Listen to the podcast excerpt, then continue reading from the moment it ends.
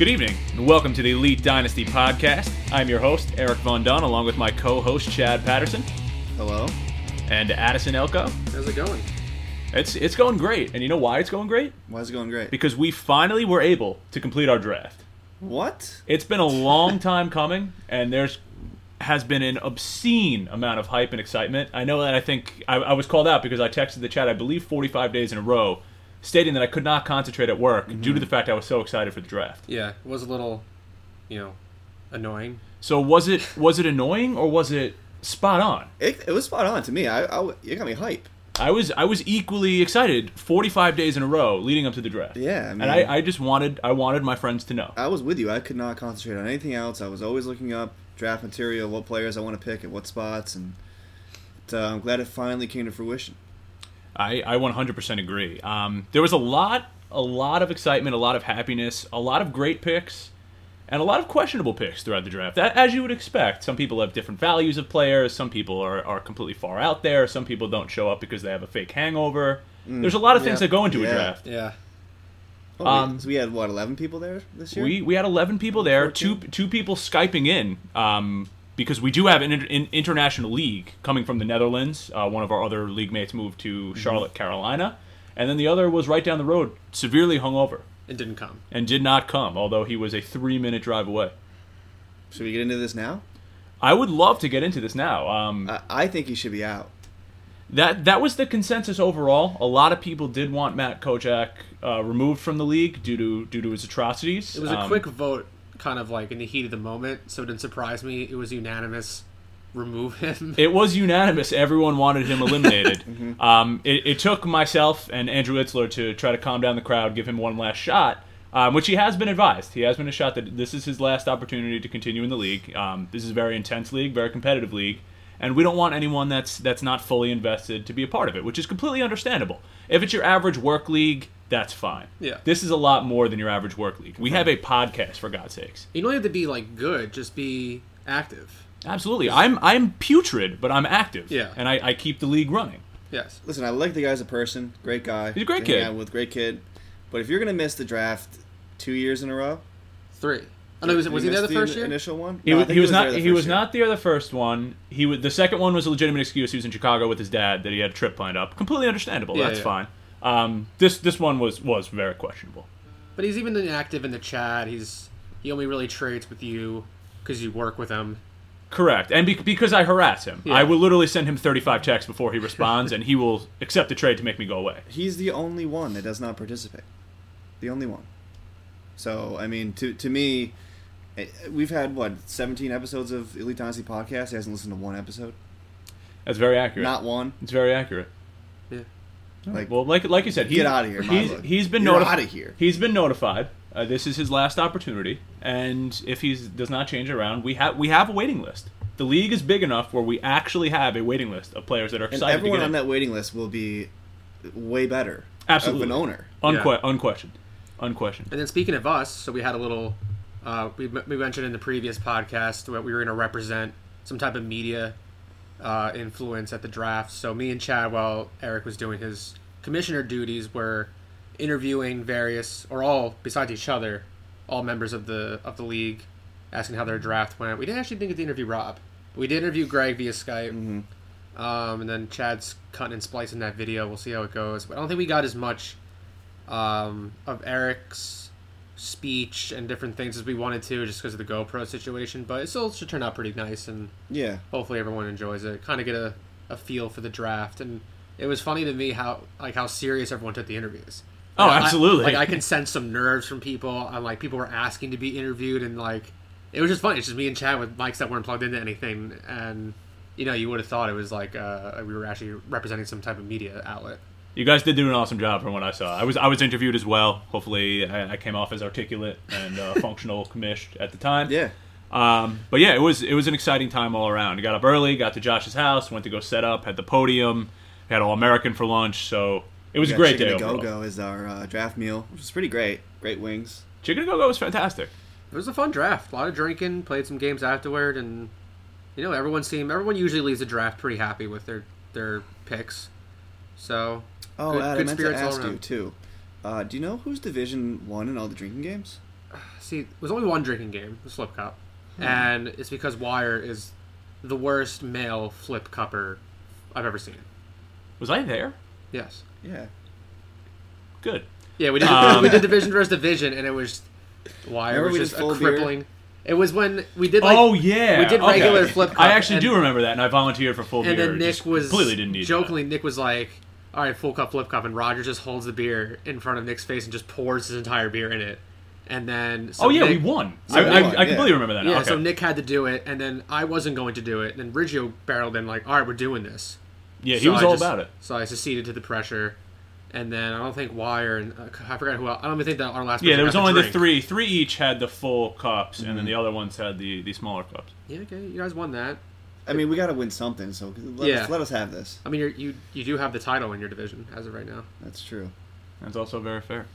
All right, so let's let's dive into the draft because we do have a lot of information to cover. So, how do you guys want to do this? You guys want to just go round by round, talk about picks, the whole nine? Well, we're gonna do the, the some news and notes. All right, so we'll start. We'll start with news and notes. That that works for me as well. Um, so let's talk about some news and notes around the NFL. First, uh, big news as of today, actually. So this is hot Breaking news, news. breaking news. Well, now when you hear Fire, it. Flames, get ready. Can you wrap So-? Maybe next episode. Okay, okay. Uh, so this one actually is due to Ryan Tannehill going down with injuries. The Dolphins are are trying to make a push towards the playoffs as they've been improving steadily each and every year with- under Adam Gase. Uh, Jay Cutler signing a one-year, ten million dollar deal to come back out of retirement, out of broadcasting, to play for the Dolphins. Uh, what do you guys think of this move um, as an NFL standpoint, and are you targeting him in fantasy as a backup? Um, I think he could be targeted in fantasy as a backup. I mean, personally, I wouldn't, but I- I, I think he has some value in Miami. Um, like you said, he's familiar with Gase, and you know they have a chemistry together. Um, and he's going to a team that has a pretty good wide receiver core. Yeah. Uh, you know, with Landry and Parker and Stills.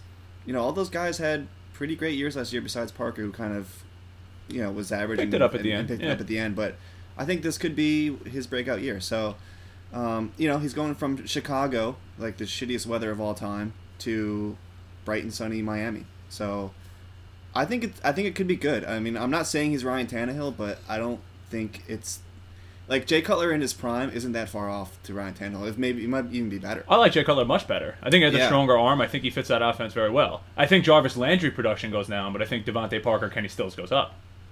I don't know if that's entirely true. I think Parker Parker does go up and Stills go up. I don't know if Landry's goes down. I think he's still going to be right around where he was last year. Um, could even be higher. I don't. I don't think it's going to go down though. Yeah, I mean, I debated picking him up for Flacco. I, I'm going to keep Flacco on my bench because he's more. Like, he still proves it year to year.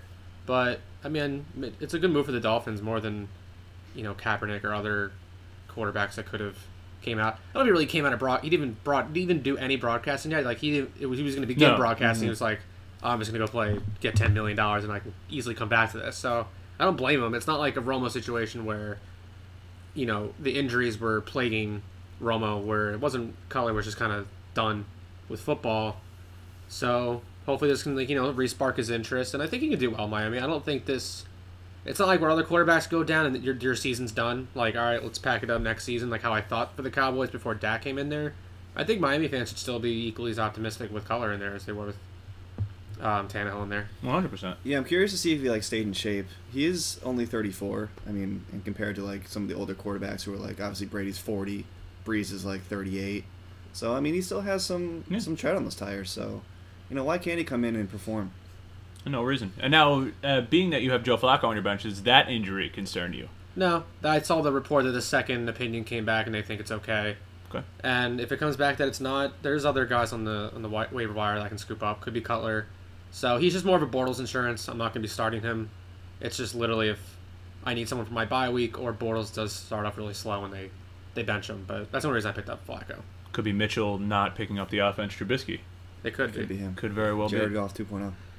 Uh, now moving on to running backs, we wanted to avoid a lot of just the coach speak camp hype because as you're going to get on other podcasts, and like I said, it's mainly fluff. So when we're going through these news and notes, we really wanted to uh, focus on legitimate happenings, legitimate injuries It's a lot of fluff. to keep the focus. There's a lot, a lot of And fluff. it's fun, It's amazing. but you can't report all of it. Correct. Well, we did Rapid Road. So, so the running back that we wanted to talk about now is Lance Dunbar. Um, Lance Dunbar coming over from the Cowboys looked to possibly have some value in in Los Angeles moving to the Rams because you have a young quarterback. Maybe he's going to throw check down passes, replacing that Benny Cunningham role.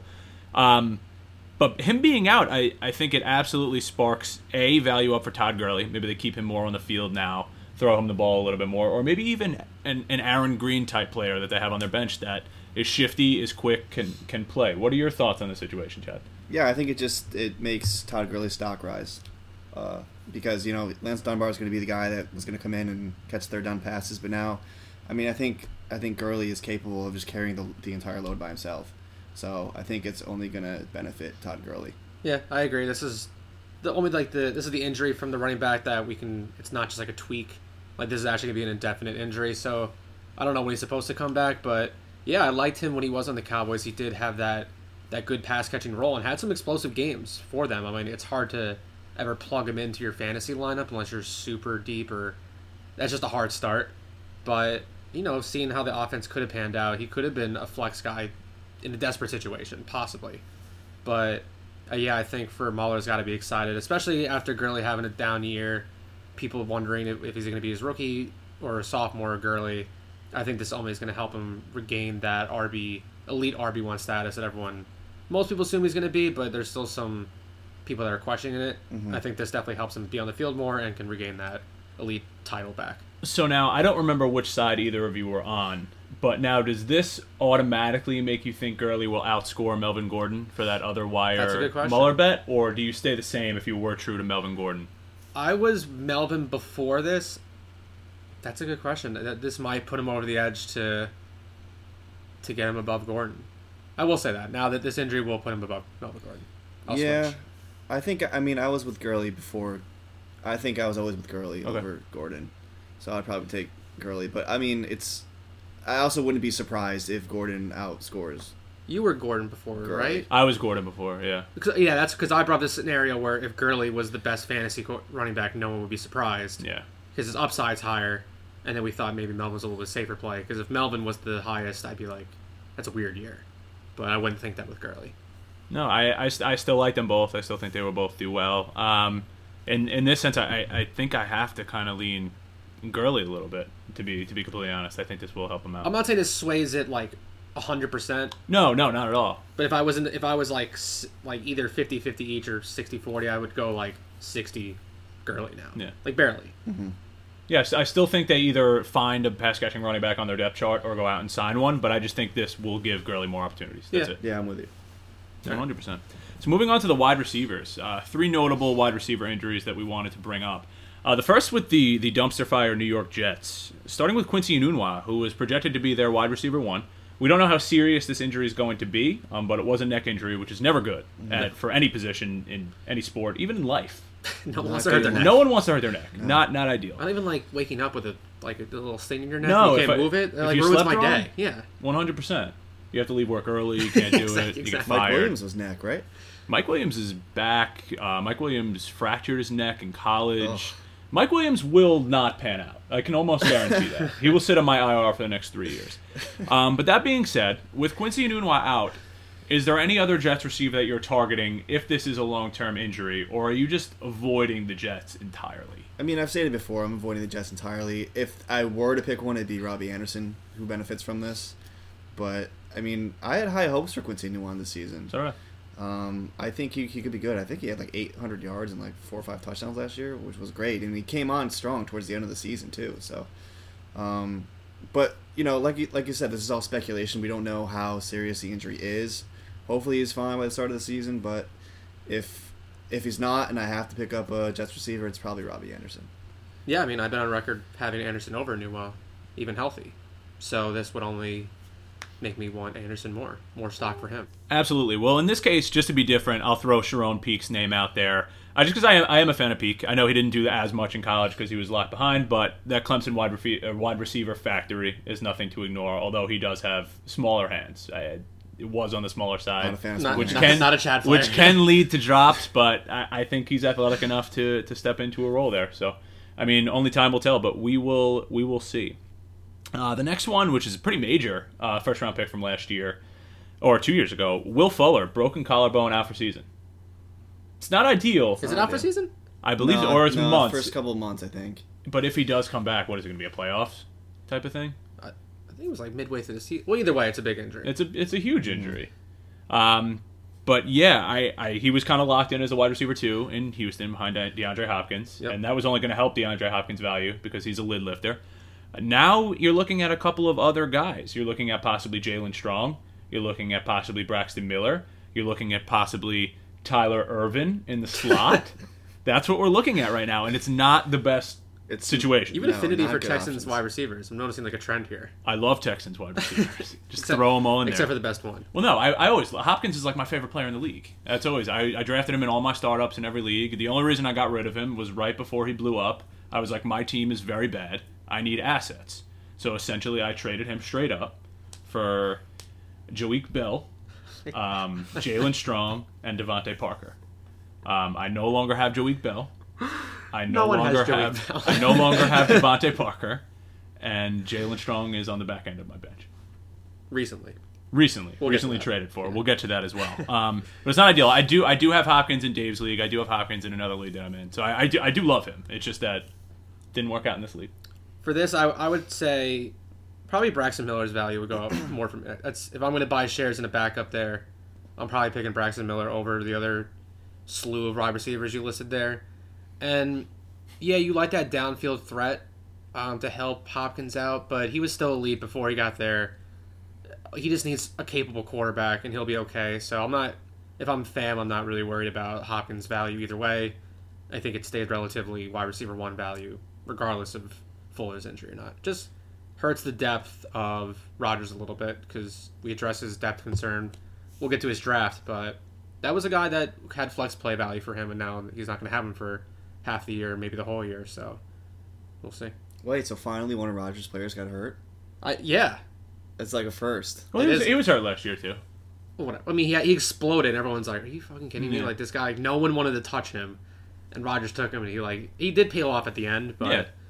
Yeah, it is nice to see one of his guys get injured. Yeah, no, I think I have to agree with you. I think I would take stock in Braxton Miller. It's funny because Eric and I were watching Jaelen tape like last week. Well, he's elite. He's the player I fell in love with at Arizona State. He's just one of those guys where like you can't figure out why they never panned out in the NFL. Like his college tape is unbelievable, and it's not speed because he ran like a four four. So then, like, what is it? Like, why can't he translate to the NFL? Like, like with, with Laquon Treadwell, his tape's amazing. We always go back to Laquon as an example, but he didn't have the the breakaway speed, the separation skills. He couldn't do it.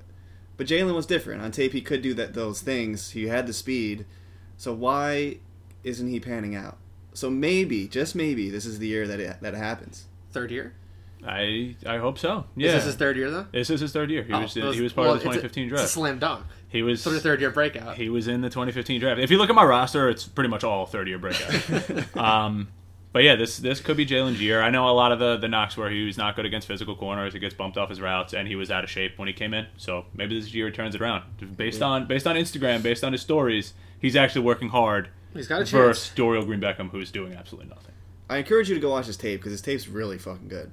Yeah, he makes a lot of leaping plays in the end zone. He gets open. He does his thing, man. But so now, just a final question on this: Are you going out and targeting any of these guys, or are you just say, "Hey, if they're on the waiver wire, I'll pick them up," but I'm not actually going to go out and trade for them? I'm not gonna trade for him. Yeah, I'm not going to actively trade for them. Um, if they wanted to be like a throw in and maybe a trade, I would obviously accept that. But uh, yeah, like I mean, I picked Jaelen up off waivers, so I wasn't gonna or off- off free Yeah, agency pool. I absolutely. wasn't You could try to for him. find a desperate owner or a knee jerk owner and maybe buy low on Fuller. I don't like Fuller, so I wouldn't. But if you do like him, then could be a chance to back to back years of being injured. The owner might just be fed up and give up on him. Might be able to scoop him up for pretty good low value. I actually tried to do that at the draft right before he got hurt, so I'm very happy that it didn't work. Very happy it didn't work. That'd Would have had just another another player on my IR. I literally trade for Felix Hernandez, and the day after he goes on the 10 day deal. Uh, so moving on to another player injured at practice, Sammy Watkins, This was just today too. hot off the press. hot off the press as well. So This we have is- nothing. No, we have no idea what it is. It didn't look good. So the video was him doing it's like a five yard like dig route almost, and it's one of those like non contact. No one was around him, like kind of stumble, like his cleat got stuck maybe, and it just looked awkward. It just it doesn't. If you didn't know football injuries, you didn't you wouldn't think it was anything, but you know those are the type of injuries that result in an ACL or a sprain or something that's not, especially for someone like Sammy, that's not going to pan out well for him. Um, I saw some other tweets. He's already back out there, but people can walk on tears and shit like that. Like Yeah. they play through it, so we'll see what happens. It's just I've been down on Sammy just because of this exactly his injury prone, and why I did like the landing spot for Zay Jones, regardless of his quarterback play. I think he just had the opportunity to fill in as a de facto wide receiver one. So if you drafted Zay Jones, you got to be not hoping someone gets hurt, but this is the moment you drafted him for. Really was to take over the reins when inevitably Sammy would get hurt. And this this is why the Bills didn't re-sign him for that fifth year option. Yeah, Chad? That's a good point. That's a good point. Yeah, I mean, hopefully it's not serious, but like you said, with Sammy Watkins, it could easily be serious, and that's been the trend of his whole career. You know, he's been injured a lot, and you know, we finally think he's going to come back healthy, be that wide receiver one that we always thought that he would be, and it's just another, you know, it's another hitch in his in his progress. So. I mean, we'll see. Um, Zay Jones stock way up. I was high on Zay Jones from the start. Um, but Buffalo's tricky.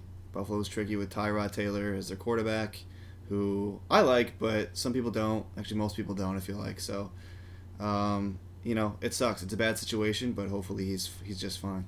So, Chad, I was actually going to ask you a question before you brought up all that. I know we didn't want to get too much into the draft now, but being the player that you took at 13, are you upset that you did not take Zay Jones at 13? Because, like I said, he was your boy the entire time. You loved his tape. The whole you No. were projected 13. No, I'm not upset I didn't take him. I probably could have got him at 19. I Yeah. forget where he went. Yeah, you could have. He he went 22. Um, I needed help in other places, and it's it, it wasn't. I, I couldn't take him. It was too high for a wide receiver there for me. All right. So, last question here uh, regarding Zay Jones. Now, do you think if our rookie draft was this weekend, would he go higher? Yeah, yeah, Where do you think he would fall? probably still early to mid second. So you don't think he cracks the top 14? Rogers could. Take I think Rodgers I think he could go 14. I think he could. Maybe there. I would have taken him at fifteen. Maybe Chad or Dooch takes him. I think early second. I, I don't. Yeah, I, I I personally would put him at 14. I, don't think know where Rogers had his. He said he ranked. He like he power ranked his top fifteen, and Samuel was there. So I don't know if that would have. I, th- I, th- I think especially now because it's a little bit later and Fuller gets hurt. I think he wants to replace Fuller with that wide receiver. Yeah. All right, so so good talk about the news and notes. That's going to conclude it for that segment. Uh, we did have a decent amount of trades and bets. So, like I said, we were all together for the draft. So a lot happened. We were actually able to intensely negotiate everyone besides Kojak because he was hungover and sleeping. Uh, so let's start with the first trade. Um, so first major one, there was a lot of trades on the clock. We're not going to talk about those because it was like packaging, like pick 54 and 53 for 46. Like we're not going to go into those. We're going to talk about some of the other ones that happened that were major. Well, this one was after the draft. This one was after the draft. Uh, so this is Greg gets Doug Baldwin, which no one really wanted to happen, but he got Doug Baldwin. He gave up a decent amount to Rob Seckler for Emmanuel Sanders and Mark Ingram. And we kind of looped this in as a three-way deal because Itzler was involved. The, the picks were kind of dealt immediately to Itzler. Um, Itzler got Eli Rogers and two seconds, Kojak 2018 and Rob 2019 second. So if we look at it as a whole, Greg gets Baldwin, Seckler gets Emmanuel Sanders and Mark Ingram, Itzler gets Eli Rogers and two seconds. I think it's a relatively fair deal for everyone based so, on who so what gave happened up what. first? I think Greg gave up Eli in the two seconds for Sanders. Sanders, correct. which I think was a good trade for Itzler. Absolutely. Um, I don't think he's worth the first. So getting two seconds, I think, is good value for him and for the state of his team. He should be getting seconds because you could see in our Yeah. in this draft alone how deep the second round could be. And that was also a win for Greg because, like like I said, Greg was looking to make Itzler seem a little bit worse because he has his first round Exactly. pick in 2018. So yeah, that benefited him. So he overpaid a little, maybe not overpaid, but he did, he did what he away. had to do. He did. He pulled the Greg. Yeah. He did what Greg did. And then immediately, because this was in the talks forever about Rob, Rob, Rob posts. So the, the talk before this was, I think, Thielen and Ingram, and then I guess they were in talks, and Rob just posts the "What would you rather have" to get like the consensus from the league before he pulled the trigger on a deal, which is just hilarious. But as soon as Greg got Sanders, he packaged Sanders and Ingram to Rob for Baldwin. So this this three way is kind of combining what everyone got, not necessarily what they gave. But I think honestly, for a three way deal, I think it's pretty fair. I think Baldwin's the best piece here, and I think for what Mueller gave up in totality, he won this trade.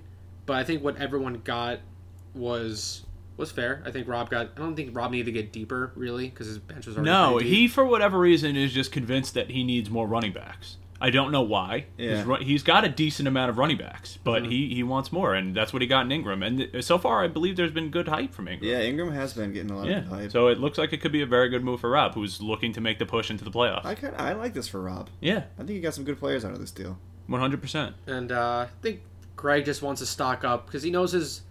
Not that his running backs are thin, but they're thinner. There's a couple, there's more question marks. He doesn't have Ingram now.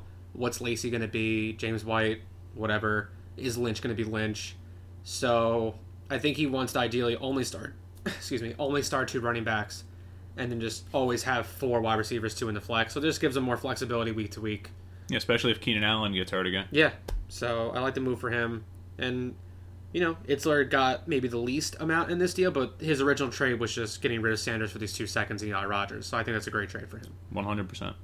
Uh, next one was very small. Uh, this was just this was just a pure heart trade. I'm there was no there was no thought involved in this trade. It was just pure heartstrings being pulled. Um, immediately after the draft, our free agency period started at, at 12 noon the next day. Uh, Chad was at work, and I took advantage of the fact that no one drafted Donnel Pumphrey, and that was one of Chad's favorite players. So I picked up Pumphrey. I mean, not to mention my running backs are pathetic. My RB two is Charles Sims. That really can't happen. So I picked up Pumphrey as a long shot that he plays because he was getting some hype from camp. I also wanted to pick up Jaelen Strong because he, like we said, is one of my favorite players coming out of the few drafts ago. Um, the news about Will Fuller just happened, but I didn't want to give up Dorial Green Beckham. I was not mentally ready to do so yet. I know he's going to be picked up by FAM, and I know he's going to be a Hall of Fame player, but I was not ready to give that up at that time. Then Chad came out of nowhere, basically got back at me, picked up Jaelen. We then went out to uh, play Flip Cup after a post kickball game, uh, which we actually did. We got our first point in the league by winning Yeah, Flip swept Cup. them. Four yeah, shares. 4 0. Pretty awesome. Um, very happy about that. And we impulse made a trade, Donnel Pumphrey for Jaelen Strong, straight up.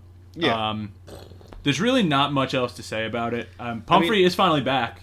He's playing again. I knew picking up Jaelen Strong. That was my Oh, it was perfect. intention the entire was way. Perfect. It was just a trade chip for me to give to you. So I get Exactly. Pumphrey. It was a it was a perfect move. It was a perfect move. and it uh, it worked out in everyone's favor. Ad, in this opinion, since you are unbiased third party, if you're in a vacuum and your roster is terrible, who do you take, Pumphrey or Jaelen? Probably Jaelen, but I mean, it's this, this is a relevant trade. It's it's not a relevant trade at all, but I did put it into the dynasty trade calculators because I was interested. Um, right now, Pumphrey was valued at 2.0, which is very small. Okay. Jaelen was valued at 0.01. okay. so the trade calculator does not like Jaelen You got and dominated gave the win to trade. Chad. Um, but yeah, very small trade. Just wanted to bring it up because Both will ha- maybe have their opportunities. oh, absolutely. I do want to They- mention too that I have Darren Sproles, so Donald Pumphrey is a great handcuff. Is the handcuff. for him, Absolutely. so. The Eagles actually have a new package called the Pony Package, where Sproles and Pumphrey are on the field at the same time. Wow. Love that. It's literally called Pony. That's it. So White th- pony? He's gonna no. um, so now we'll just jump into some bets before we jump into what everyone's waiting for is the uh, draft analysis. You guys ready? Yeah. You don't want to do more Deftones references? No. No. Um, There's only Chino Chino will not be referenced again on this podcast. Okay, sorry. Uh, Greg then bets Mike Trainer one hundred dollars. So this is no joke. And I remember Tiz was lobbying for this. Tiz is aggressively going to high bet. I think, well, Greg was like uh, 20 bucks, and Tiz was like, come on, Greg, we're gambling guys. 100. Yeah, you Tiz just Greg went at that. Greg, Yeah, he's and gonna- Greg's obviously going to do it. Yeah, That's not a question. Um, but it was awesome. It was exciting. Uh, Ty Montgomery won't be a top 15 running back. Mike Trainer says he will be. Greg Muller says that he won't be. Which side of the table are you on here? I think this is very close. I say he will not be a top 15 running back. I say. This is so hard. I say he will not be a top five running back. So 15. Or, I- sorry, top fifteen. Running I back. honestly think he will be. I think the Okay. cat, the passes out of the backfield are, are what separates him. And he actually did look decent, like running between the tackles last year. It wasn't all sw- swing passes. Yeah. He looked decent in a team that's. They drafted two rookie Very running good. backs, though. It's a little. That's a question mark for me. I think that was more for depth. I think they really like him there. Uh, I'll be very honest. I think they really like him there, and Jamaal Wi- uh, Jamaal Williams will get carries. I absolutely think he will, but I think that was more for depth than for anything else. Because who, Okay. who did they have last year behind him? James Starks was he even still on the team last year? No, Freak Davis was there for like. Niall A- a Freak game. Davis was there for a game. Yeah, I mean, uh, Green Bay's a passing team though. Exactly. So that but that's of- the thing. that hurts That- that's little where those passes are. Yeah. Yeah, I guess. You're Aaron right. Rodgers is elusive and he keeps plays going. I and think that's he'll who's going to be open. I think he'd be borderline. Yeah, I'm not saying he's gonna be bad, but Yeah. I'm not. He's one of those players I'm not buying into the previous year hype for how well he did. I'm kind of hoping he gets taken higher and like redraft ADPs because I'm not gonna be targeting him as high as maybe most people will. I, But- I, I, I really like him. I think he might be like 13, 14. Just just squeak in there. Yeah, I could definitely see it happening. Oh, absolutely. It wouldn't surprise me, but I'd have to see like who was beating out too. I, not top of my head, I'm not gonna rattle off 15 running backs, but yeah, I would say under. All right. Next one, Josh Betts, Matt Wire that Frank Gore will rush for over 800 yards. The ageless wonder, Frank Gore, who just seems to always be going like the Energizer Bunny, is still playing in the NFL and still looks like he's going to be a bell cow back, which is amazing, unbelievable. I don't know where I go here. I want to say yes because we love Frank Gore. I mean, he's one of the best that we've seen. I mm-hmm. love him, but I don't know if it will happen. So just for just for the sake of it, that I want it to happen, I will say that he will have a little bit over 800 yards. Now, I'm wondering this too with the with the luck injury concern may not be ready for week one. Do you think that he will benefit from luck not being there, so they have to run more, or they know whoever's behind him can't pass, load the box, and then he won't do well? I think the second option. I think it's going to drastically hurt him um, the first couple weeks. And that's what's 800 yards, like 60 a game or something like that. Yeah. But that's reasonable. That that's is very that, that is reasonable. reasonable. Even like I mean, the thousand yards is like a like a kind of a milestone for a running back. That's only like 80 yards a game, and you think like if they don't get 100, they didn't have a good Yeah. good game minus the touchdowns. But I would I would swing to the under. I don't know. I, eventually, he's just got to get old, right? Like That's what we say every year. Though. I know, I know. Well, I thought that we, like this is a different sport. Like every year, Tim Duncan was like, "All right, Spurs are gonna be bad this year," and then Tim they- Duncan does well. they- yeah, Tim Duncan does well. So I'll keep betting against score and keep looking dumb. But this will be the year I I don't think he reaches 800 yards. Chad? Uh, I'm Team Josh here. I think he's going to be over 800 yards. You guys, you guys know the last time he rushed for under 800 yards? Take a guess. Was it ever? 2005, his rookie year. So, based on that alone, I'm going. I'm going to take the over. That's fair. It's very Who was who was the running back he was splitting with in, in San Francisco that year? I honestly don't. I, don't even do- remember. I do not know. It was so long It was ago. 13 years ago. Was it Glenn Coffee? More than that. Mm, no, Glenn Coffee's isn't that old. I don't think. I honestly don't remember. That's an interesting tidbit. Maybe we'll uh, maybe we'll For over a decade, he's been just so good. Yeah. maybe we'll, maybe we'll give kudos to whoever posted that in the chat. Anybody post that in the chat? Who was the co-running back with with uh, Frank Gore back in 2005? We'll post kudos. Yeah, when he was 22, he ran 608 yards, and ever since, he's never run under 800 yards. That's unbelievable. That's amazing. That's why he will easily be a Hall of Famer. Now, last bet on this list uh, was between me and Itzler. Itzler is possibly has the most bets in the league besides Muller, I think. It's easily those two. Easily those two. Yeah. They mainly bet with each other, He but might be third though. I might be third just because I, I just get in there. It's just fun. Yeah. A lot of action. Um, but I bet Itzler 20 bucks that Nelson Agholor will have over 850 yards. I never soured really on Agholor. I like him. I think he runs great routes. A lot of the comparisons to Jeremy Maclin when he first came out. I don't think any of that went away. I mean, granted, his hands were pretty bad, and that's why a lot of the Philadelphia fans kind of turn on him like that. Yeah. But I think the talent is still there. That's why he got picked in the first round. That's why I, I picked him up last year in a trade. It was Tyreek Hill for 15 and Agholor, I believe it was. I was like, I was more than happy to get Agholor as a throw in. Uh-huh. I had to cut him because I still had faith in DGB at that point, which is whatever. Like I said, he will be a Hall of Famer on Nick Famulari's team. But I still have faith, and there's been a lot of positive hype. If you look, if you look at some of the videos and what he's been doing to the corners, his routes look fantastic. I'm very, very excited. Although he did drop a pathetic catch in the end zone, roasted someone today. I think it was today, and just dropped it. Like hit him in the hand, just dropped it in the back of the end zone. It was really sad. But the rest of what it's been has been a lot of hype, and it, he's looked good, especially with Alshon hurt and talk to Jordan Matthews getting traded. I think it's very possible that he has over 850 yards. I'm going to take the under simply because Completely it's understood. Nelson Agholor, and I'm, I've just never.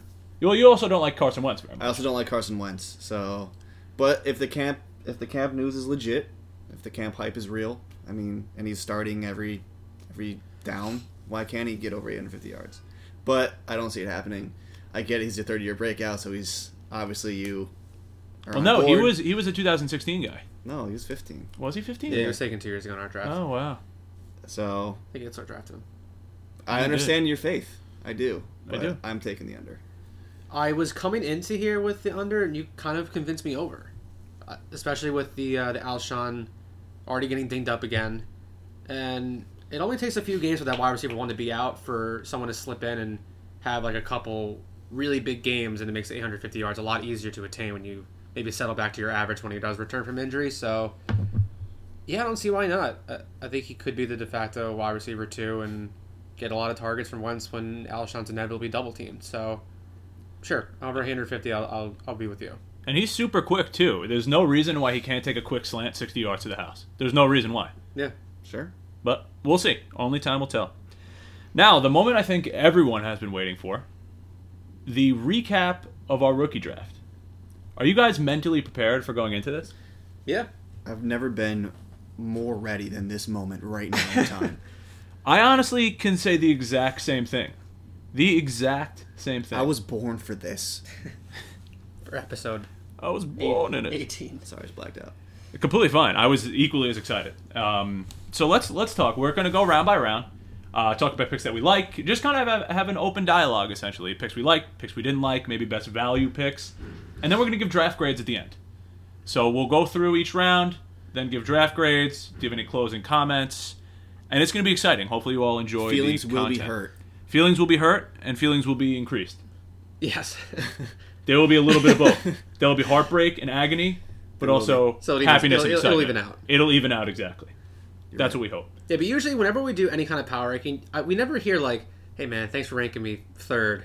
No, it's always this the negative. Like It's you only the view neg- it, and they're like- absolutely. no one appreciates you being ranked at the top. Like, Yeah. hey Rob, how about a thanks for putting me in the playoffs once? How about thank you for even ranking us? Like, thank you for all the work that you do. Thanks, bros. Thanks for the podcast. Yeah, thanks for the podcast. Yeah. No, we don't even get that. Yeah, I'm gonna hmm. have it I'm finish this outta episode. Yeah, seriously. All right. Well, I'll give you guys a hug after the draft. Thank All you. right. Thank you very much. yeah. Um, so let's start with round one. Uh, round one went essentially as we had planned, as we had mocked out. I believe we had the first ten picks completely right. We were rolling. We were on a roll. It was exciting, and then disaster struck in the form of Andrew Riggio. The fact that he was not able to read really hurt his team, essentially, Did. and destroyed his draft. But you know what? You can't win them all. It's completely fine. And Greg is going to do this to people. That's that's what happens. It's the pressure of the clock and the draft, and it makes people do dumb things sometimes. It really, really, really does. so what happened was the draft was rolling. Just so we can give any any non draft uh, league members the the insight. Draft was happening. It was going great. And Ridge's like one of his top targets fell to him at eleven. Alvin Kamara was there on the clock, and he's been talking about Alvin Kamara for a while. He didn't want to say that he was, but he was. Uh-huh. And that's when Greg texted him. And the rest is history. Mm. Mm. They were in talks, so what we did was when we were on the clock, we allowed four minutes for round one just to kind of promote, Encourage. encourage and promote trade talks, which is great. That's what we want in the league. And this this is unfortunately the downfall of Ridge. They were back and forth in negotiations. Ridge was aggressively targeting. What he likes to do now is go after future firsts. We know that he wants to have we, what he hopes is have is one and two this year, maybe one and two in 2019. He was targeting Andrew Itzler first because he doesn't trust him as an owner. Yep. After negotiations, Ridge was giving up a lot. It was uh, it was a future 19 first, two seconds, and two thirds, I believe, off the top of my No, head. no, no. What, what was the deal? It was pick 11, Okay. pick 35 that year, so it was like a mid third. Yep. Kojak's 2018 second and Rob's 2019 second. So a first this year, a mid pick Third. this year, and then two seconds Okay. for One 2019 first. which he thought was Itzler's, and I think if that trade would have went down, it would have been closer. De- like I, I, I would get it for for Ridge. I probably would still lean Mull, I would I would absolutely lead Mull. I think But- regardless, any way you spin it, it's not a good trade for Ridge. but so he, we can't really hear Mull on the laptop. Ridge stands up, recaps the, the trade, and he says he's getting Itzler's 2019 first, and then Muller, I we couldn't really hear him. He's like, whoa, whoa, no, it's Rob's. And then Riggio immediately was like looking at his phone, and Rob, Muller's just like, read the text. It, it blatantly says Rob's 2019. And not not only did it say it, but Riggio also went out of his way to say, "Hey Greg, please summarize this for me." And Greg summarized it perfectly, where he was not getting Andrew Itzler first; he was getting Seckler first, and Ridge sent the handshake, not looking. I guess the, the nervousness of the clock got to him; he wasn't reading it very well, and the rest is history. He he tried mm-hmm. to he tried to appeal. We all said absolutely not. You did this to yourself. And and that's where it was. So he gave up the player that he wanted for possibly a mid to late first 2 years down the road. Yeah. It was not a good look for It's, him. it's a drastic difference. It wasn't like he got your fur or like someone else's that's kind of a bottom tier. Like we have Rob as a playoff team this year. Probably has enough talent to keep that up for two years. Mm-hmm. It's just a bad trade. And it, it's so in in recap, Greg got Marshawn Lynch, John Brown, a 2018 second, and a 2019 second for like a mid to late 2019 first. Hmm. That's not Put good. it that way. It's not good. It's not good. Yeah, so that kind of messed up the. Mo- I did think, um, because I know Greg has been high on Foreman. I thought he was trained ahead of me to get him because he knew I was targeting him. Yeah. and I was obviously not happy with that. But he let me know he wasn't. And yeah, I think Lynch was. I was surprised that Greg took him there. I'm not saying it's a bad pick, No. but we don't have we don't have that many picks. It's like, okay, maybe he, should he be 15, 16? Sure, but if you don't, if you can't get there, then you got to just take your guy and maybe reach a little bit. But it's not even reaching when you just dominate the trade this badly. It's could mhm. you argue a rookie? Sure, but Greg is trying to win this year. Clearly, he took all bets this year, which is kind of unconventional. I think he's a pretty good rookie evaluator, so I'm surprised he didn't take a shot on. I, th- I think A it was just rookie value was. where he was. I would argue it's a little overvalued, but Overvalued for Lynch. I, I love the John Brown pickup. yeah. So this helps Greg instantly, and this ruined our mock because we were going ten for ten. Rage would have took Kamara, Yep. and we would have been we would have swept up until Rogers' pick, which I think was Shook the draft. they didn't shake the draft. I think it was the most surprising pick of the of the draft. yeah. Um, Rogers took Curtis Samuel at 14 after taking, you know, his argument was he's got McCaffrey. This is where it's like a double sided argument for me. So he's like, McCaffrey is small and he's going to get hurt or banged up, and then I'll have Samuel in there. Well, then why are you taking McCaffrey if you think he's going to be hurt? Uh, You're taking, you're going to waste a top five pick on someone that you're handcuffing in the first round. I, I, I don't understand that. Like, also, he's it's kind of like he's handcuffing a running back with a receiver, which is Yeah, but they'll have. That was one of the, the the Samuel pick kind of like I think hurt McCaffrey's value a little bit. So I I get it if he didn't have. Well, if he didn't have McCaffrey, they wouldn't get him as a handcuff. But you know what I'm saying? Like, why are you wasting a top five pick if you're already worried that he's going to get injured, and then using a first round pick on his handcuff? It just doesn't. BPA, I guess. Uh, to him, it wasn't his BPA. To him, yeah. uh, maybe to his only, but I mean, he has picked well in the past with his draft picks, so it's hard for me to be like completely against it. But I also say, I, I was guess, happy. I guess in his defense, Dynasty Nerds did a couple months ago have Curtis Samuel at 14. Right there. So Yeah. it, it was, I, I want to say it was back. He's just I one of those right guys that the we don't like. He's the John Ross type. yeah, That's just what he is. He's like a, he's Some a Tyreek people- Hill. Some he's people like, like, a gadget him. guy. Like Tiz like loves John Ross. yeah. Yeah, um. So I, I think that was the most questionable pick of the first round. Well, let's let's recap the entire round. So All right. let's go through one through fourteen. So we'll go in order. Uh, starting with Ridge at pick one, we had Leonard Fournette, Corey Davis, Joe Mixon, Dalvin Cook at four, Christian McCaffrey five, Mike Williams six, John Ross seven, Samaje Perine eight, OJ Howard nine, Evan Engram ten, Marshawn Lynch eleven, Alvin Kamara twelve, Kareem Hunt thirteen, and Curtis Samuel fourteen. So, like you said, they were a pretty pretty normal first round, with the exception of, of Lynch and Samuel. Mm-hmm. and I think we said that we think this pure value that me and Chad pro- got really good value for our two running backs. It's hard to argue the best pick was Fournette and Davis. I mean, I don't care if that's where they're Correct. supposed to go. Those are the two best players, and good for Ridge for getting them. So, uh, you can say what you want about Riggio's trade, but I- we still think he did well in the draft. He did he did exactly what he was supposed to do. Yeah, He got he got Engram, Fournette, and Davis. You can't complain there. but but he could have had Engram, Fournette, Davis, and Kamara. and not have given up two All of that value Yeah. that was just a nightmare. Yeah, it would have been. Not that he's. It doesn't. He still has picks next year, and I'm not going to say this ruined Riggio going forward because Kamara could bust. And I mean, he also may get Guice and Barkley next year. It's very possible. Yeah, so it doesn't cripple him, but I've never seen a, a guy. So, So mentally shut down. Yeah. He mentally shut down. He was muting Greg the entire time. He wasn't looking at anyone. It was just sad. It was just defeat. It was just a After having man. a great first round, like I know the trade, it was the last thing that happened to him, but he's got to be happy with his three picks, and it didn't matter. It was just a sad. I think he was trying to break the stigma to the league. He wanted to show that he's a legitimate owner and he wants to make the playoffs, and and that just didn't help his case. I think everyone knew the whole time too that Greg would not leave that draft with zero without picking. Oh, absolutely. I mean, Everyone knew knew that. he was gonna trade and get- That's why Greg has no picks. picks over the next. Game. It doesn't matter. That was he his will plan somehow the whole entire Yeah. time, Yeah. and he pulled it off. Them. He's Satan. That's it. He is the devil himself. That's absolutely it. Um, But great first round. Ex- excellent first round. So yeah, um, once again, I think the best value picks were Kareem Hunt and Kamara at 11, uh, 12 and 13. 11, 12 and 13. And I think the worst pick, wa- or most questionable pick, was Curtis Samuel. So now I think if we move into the second round, do you wanna do you wanna list off the second round picks? Sure. So start off with me, and I was very happy that D'Onta Foreman fell to me at 15.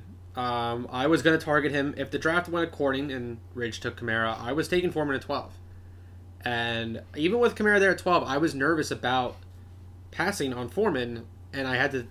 It was like it was not really a gamble because if you take Kamara and I don't get Foreman, is a really gamble. But I I took this chance that if I take Kamara at 12, that Foreman will follow me at 15, and he did. But I think the biggest surprise before I recap the full round that we agreed upon was former targeted, and we've talked about him a lot, how much he's been slipping, but he was a top eight projected pick before all this happened. Juju Smith falling to 28 was just. I, I don't I don't know what it is. His name is just like a like a cancer. No one wanted to touch him. Other veterans got taken ahead of him.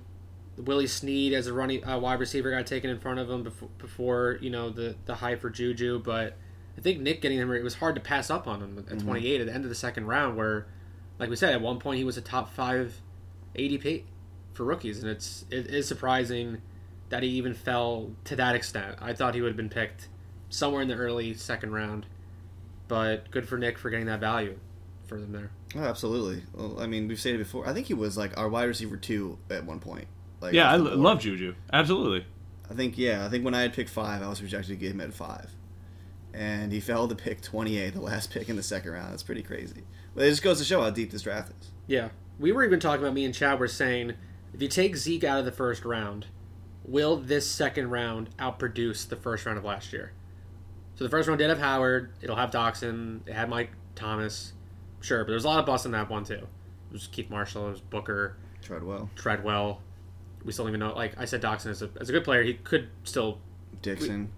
yeah. I mean, could so just running through it fast. Foreman, Gillislee, or if we just do the rookies, Foreman, Njoku, Joe Williams, Zay Jones, Jamaal Williams, Jeremy McNichols, Marlon Mack, James Conner, Cooper Kupp, and Juju. That's a strong second round. Yeah, the second round is dominant.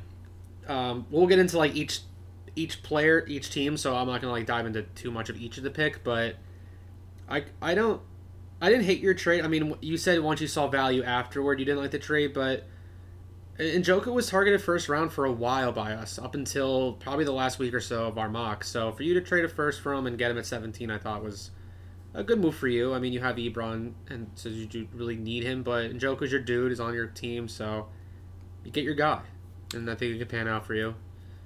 I wouldn't really say that was a big reach. And yeah, Juju is probably the, the best steal. I don't, I can't really pick a, a bad pick in this round. Yeah, I For- can't for really value. either, to be honest with you. No, they, yeah, we were, we were having this discussion even before the podcast as well. It's, it's there really was none. It's just It your was opinion. Like some people don't like Mac, but I, I do, given a situation, or like where does McNichols fit in that depth chart, or I mean, you could you can even uh, argue Gillislee. We don't know what say, exactly his role is going to be. high, we don't know. I probably if we look back, that I think that'll be the the biggest reach. The 16 is is But then No, Fam also had the, the best value, hopefully, with Juju. yeah. Yeah. So I mean, it's the balance isn't out. But I don't think Gillis is gonna be bad. But 16, you just think you're gonna get a stud, and it's it's really an unknown. You know what's his role going to be in, in New England? So Absolutely. Well, moving on to the third round, we'll keep it rolling. Uh, so we'll read off starting at 29. Uh, Cameron Meredith, Chris Godwin, Adam Shaheen, Austin Hooper, Kenny Golladay, James White, John Brown, Terrence West, Jacquizz Rodgers, Taywan Taylor, Chad Williams, Aaron Jones, Robby Anderson, and Gerald Everett. So, really, the round of the veterans is what we Yeah. summed it up Yeah. as. But there's a lot of value in this round. There is. I think this round is excellent. There's no glaring question mark here. Uh, all of the players have value and could play immediately. Um, I think in my mind, probably the top value picks were tied around the, the, the top three picks of the round. I think Meredith, who could be the wide receiver one in Chicago, Godwin, who easily could have been an, an early second round pick, Yep. and Shaheen, who could have been a mid second round pick. Now this perfectly summarizes why there was the the notion like don't you don't need to take a tight end early. You don't need to wait, waste a first round pick. And Mm-hmm. Chad, you were one of the p- players that for months on this podcast were talking about, you know, tight end at thirteen for sure. And you took a gamble, you waited, and you were able to get Austin Hooper in the third round, who already has a year under his belt, has shown he has high upside in a high octane offense, and I think that value, whether or not he'll, he'll outproduce in his career in Njoku or Engram or wherever you could have got there, but you got Hunt, which is I think will be a better just for pure value. You, you did well, and Rogers did the same thing. He we were also targeting him as a guy who could take a tight end early in the round because he's Jason Witten. Waited, got Everett, who I- beside him was it him and ASJ as a tight end in, in for the Jets. So Mhm. that's good. I don't. Really, Oh no, Ever- Everett's in, in for the Rams. Leggett is in. Oh, that's in New right. York. Okay, yeah, yeah. Okay, so probably the the tight end one there as well. So, and then obviously I love Shaheen. It, a lot of these guys you could have put him in a second, but then who are you bumping out of the second to put in the third? So, Yeah. that's what happens when you have a deep draft. Um, yeah, I was I was really happy about trading a future second to, to sneak into 29 to grab Meredith. I, I've been high on him for a while. He was the reason I was wanting to trade down from 15. So it really worked out for me. I got I pretty much got everyone I wanted. Um, and Rogers confirmed he was going to take him at 30 if if he was there. So, but there are a lot of good picks here, but a lot of vets, yeah, a ton of veterans. Any any players you don't like? Um, It's hard. Like honestly, honestly, not really. I mean, four vets in a row, which you know I wasn't really targeting vets. So I mean, but I get that they were all taken by win now teams besides Josh, who took. well, Godwin's West. not a is, a is a is a rookie. Yep. I mean, so is Ta- Taylor's James a rookie. Everett's a rookie. There was a decent amount of rookies in there. Yeah, I'm just saying four vets in a row: James White, John Brown, Terrence West, Jacquizz Oh, that Roberts. okay. Sorry, Yeah. sorry. I thought you Yeah. wanted to start the draft. Um, which I get because they were taken by win now teams besides Josh, who took Terrence West. But Terrence West is probably going to lead the backfield in, in Yeah, him and Baltimore. Woodhead. Yeah, So I understand that for him. Um, like you said about the tight ends, like we're not a tight end premium league, so it kind of made me change my mind about taking an Njoku at 13. That's like I said. That's why I was upset taking uh, trading up for Njoku at 17. I think I gave up too much, giving up the first and 38. Yeah, I'm, I'm not not as high on Taywan as you are, but I can't argue his value here as a third round pick. I, I, I mean, I agree. I, I, I don't really like Taywan, but the value's there. It is a crowded wide receiver. Yeah, I mean, I was going to area. reach for him at like 28. Yeah. So I, t- I- you know, I traded down, I got him at 38. I think he's going to be good in 2018. I don't have, I don't want him for this year. I think once Eric Decker's contract is up, it's only on a one year deal. Yeah. It's it's Taywan's job. So Yeah, then you look at people after him. Who would you rather have had over him? Uh, oh, for me, because you know I love him, Robby Anderson, but I can't look at you and be like, how could you not have taken Chad Williams over him? So if you, if, Yeah, again, if again it's your boy, take your boy. Especially in the third, it's this is where you're gonna you're gonna reach for some guys. sure. Yeah. But yeah, I mean, overall solid third round, like really solid. Absolutely. Uh, so moving on to the fourth. Uh, let's read it or- off in order. We have Wayne Gallman, Tarik Cohen, Brian Hill, Elijah Hood, Chris Conley, Jack Doyle, Patrick Mahomes, Ardarius Stewart, Carlos Henderson, um, and then my phone actually cut off. Can you Mike, continue the? uh, Mike Wallace, Zach Orr, Braxton Miller, Rex Burkhead, and Josh Reynolds. Um, we we noted this as this is the first QB and IDP off the board with Tiz selecting Mahomes because of his Kaepernick situation, and I took Zach Orr. I mean, this is round four, late round four. I had him. I had Zach Orr before I caught him because he retired, and now he's possibly unretiring. He's super. He's only like 23 and was a stud when he played. So if you get like a really good IDP, they are they have flex value over guys that you could play in your flex. So I think locking in good IDPs with me having Kuechly, if I can have both of those, it, it is a really nice luxury because you're getting nine to eleven points pretty much every game from those guys. There's not many games like you can't shut down a, a line like they're just going to be in all the plays unless you just don't run the ball. So I like having good IDPs. But now that we look at it, Braxton Miller, at 54, could be the steal of this of this round four now. Now with the Fuller news out, um, just a lot of flyer, a lot of flyer running backs. This is the round that's unpredictable. Yeah, I You don't, don't, you can't really mock round four. and this is kind of where I stopped because I didn't have any picks around. I mean, I had two, but I kind of had my two guys. I didn't, I don't know much a lot about these these guys picked in here, honestly. I mean, Tiz loved Brian Hill because he just uh, he thinks Freeman's gonna be gone or I equally love Brian Hill. Is I mean, that- Brian Hill's tape is great. was He's that, a monster. Was that his He's reason? Like he thinks Freeman's Well, that good? that was his argument. Absolutely. I mean, Brian Hill's tape is great. He just played at a small school. Um, the, the competition was questionable, but he looked great on tape. And when we were talking about possibly fan reaching for Gillislee, I mean, Douche likes. Oh no, he, he's on the. Oh no, then Douche likes Burkhead. You, I mean, you don't know what you're going to get from that Patriots backfield. He could he waited almost three rounds later to scoop him up at the end of the fourth round. That could prove to be really good value over than Nick picking him at, at Gillislee at 15. So there's Jack some. Doyle at 48 is pretty good pick too. that's a, that's a great pick by Sackler. That's Doyle, a- Doyle was an excellent pick. Um, I mean, I also I, I don't like Carlos Henderson as a player, but the value's there. There's talks of him being a top twenty rookie pick, and he went in the mid fourth round. So the the value is there. Ano- Another strong round all around. I mean, definitely. I mean, Yeah. round five is where it gets even sketchier, and we'll go into that. But I'd be shocked if most of the round four. These are like when you get to round four or five. This is like I'm waiting a year for these type of guys. Yeah. yeah, definitely. So Or it's a win now veteran that you're just taking a shot exactly. on. But for any rookies, you're waiting one to two years for these guys to pan out, and which is fine. And now, moving into round five, we're going to list off the order, um, but we're going to play a game. I, I want you all to listen, and there are two extremely questionable picks in here. we want you to see if you can if you can point them out. So we'll start out: Amara Darboh, Adam Vinatieri, Tyler Higbee, Robert Turbin, Deshaun Watson, Austin Safarian Jenkins, Dede Westbrook, Ishmael Zamora, De'Angelo Henderson, Chad Hansen, Darren McFadden, Isaiah Ford, Glenn Coffee, Eli Manning. Take your time to process. Wait, I have an answer. Chad, what's the answer to this question?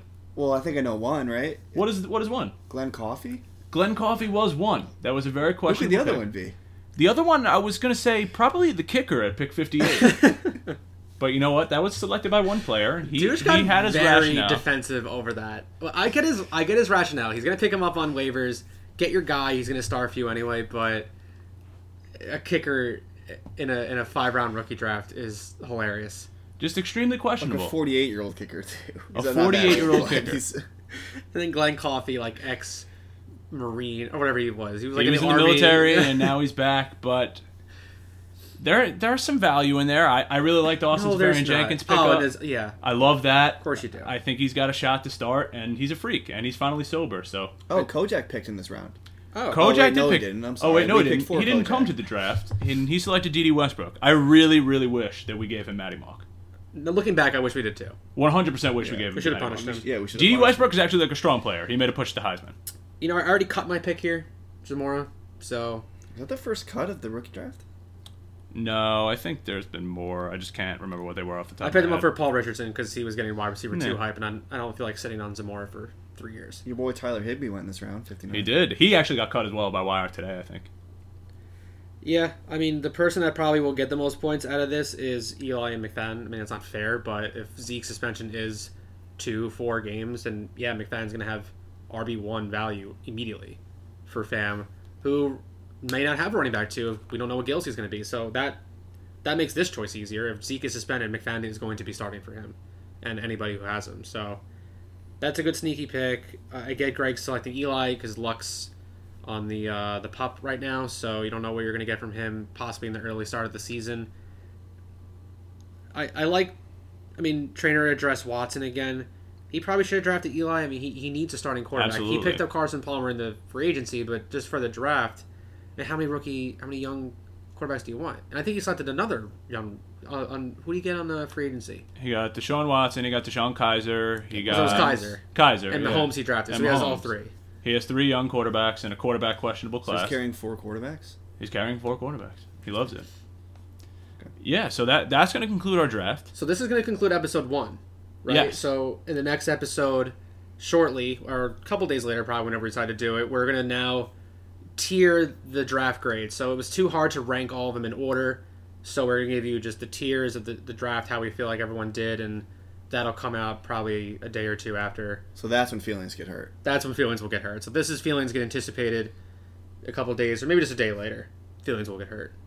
Confirmed. So stay tuned for that. a lot of Stay feelings. get tuned. hurt. You want to let's plug everything. All right, well, that's going to do it for this edition of the Elite Dynasty podcast. Get ready to have your feelings heard on the next edition. Uh, Chad, you want to give them all of the social media? I was just thinking that. I would love to give them all the all the details. So it's at Elite Dynasty Pod. That's Facebook, Twitter, Instagram. Uh, the blog has been kind of at a at a stalemate recently. Uh, not a lot of action there, but we should be posting the draft up there. Yeah. Uh, hopefully soon. So keep an eye out for that. Absolutely. Well, thanks for listening and get ready for the next episode coming up very shortly. Have a good one. Take it easy. Peace.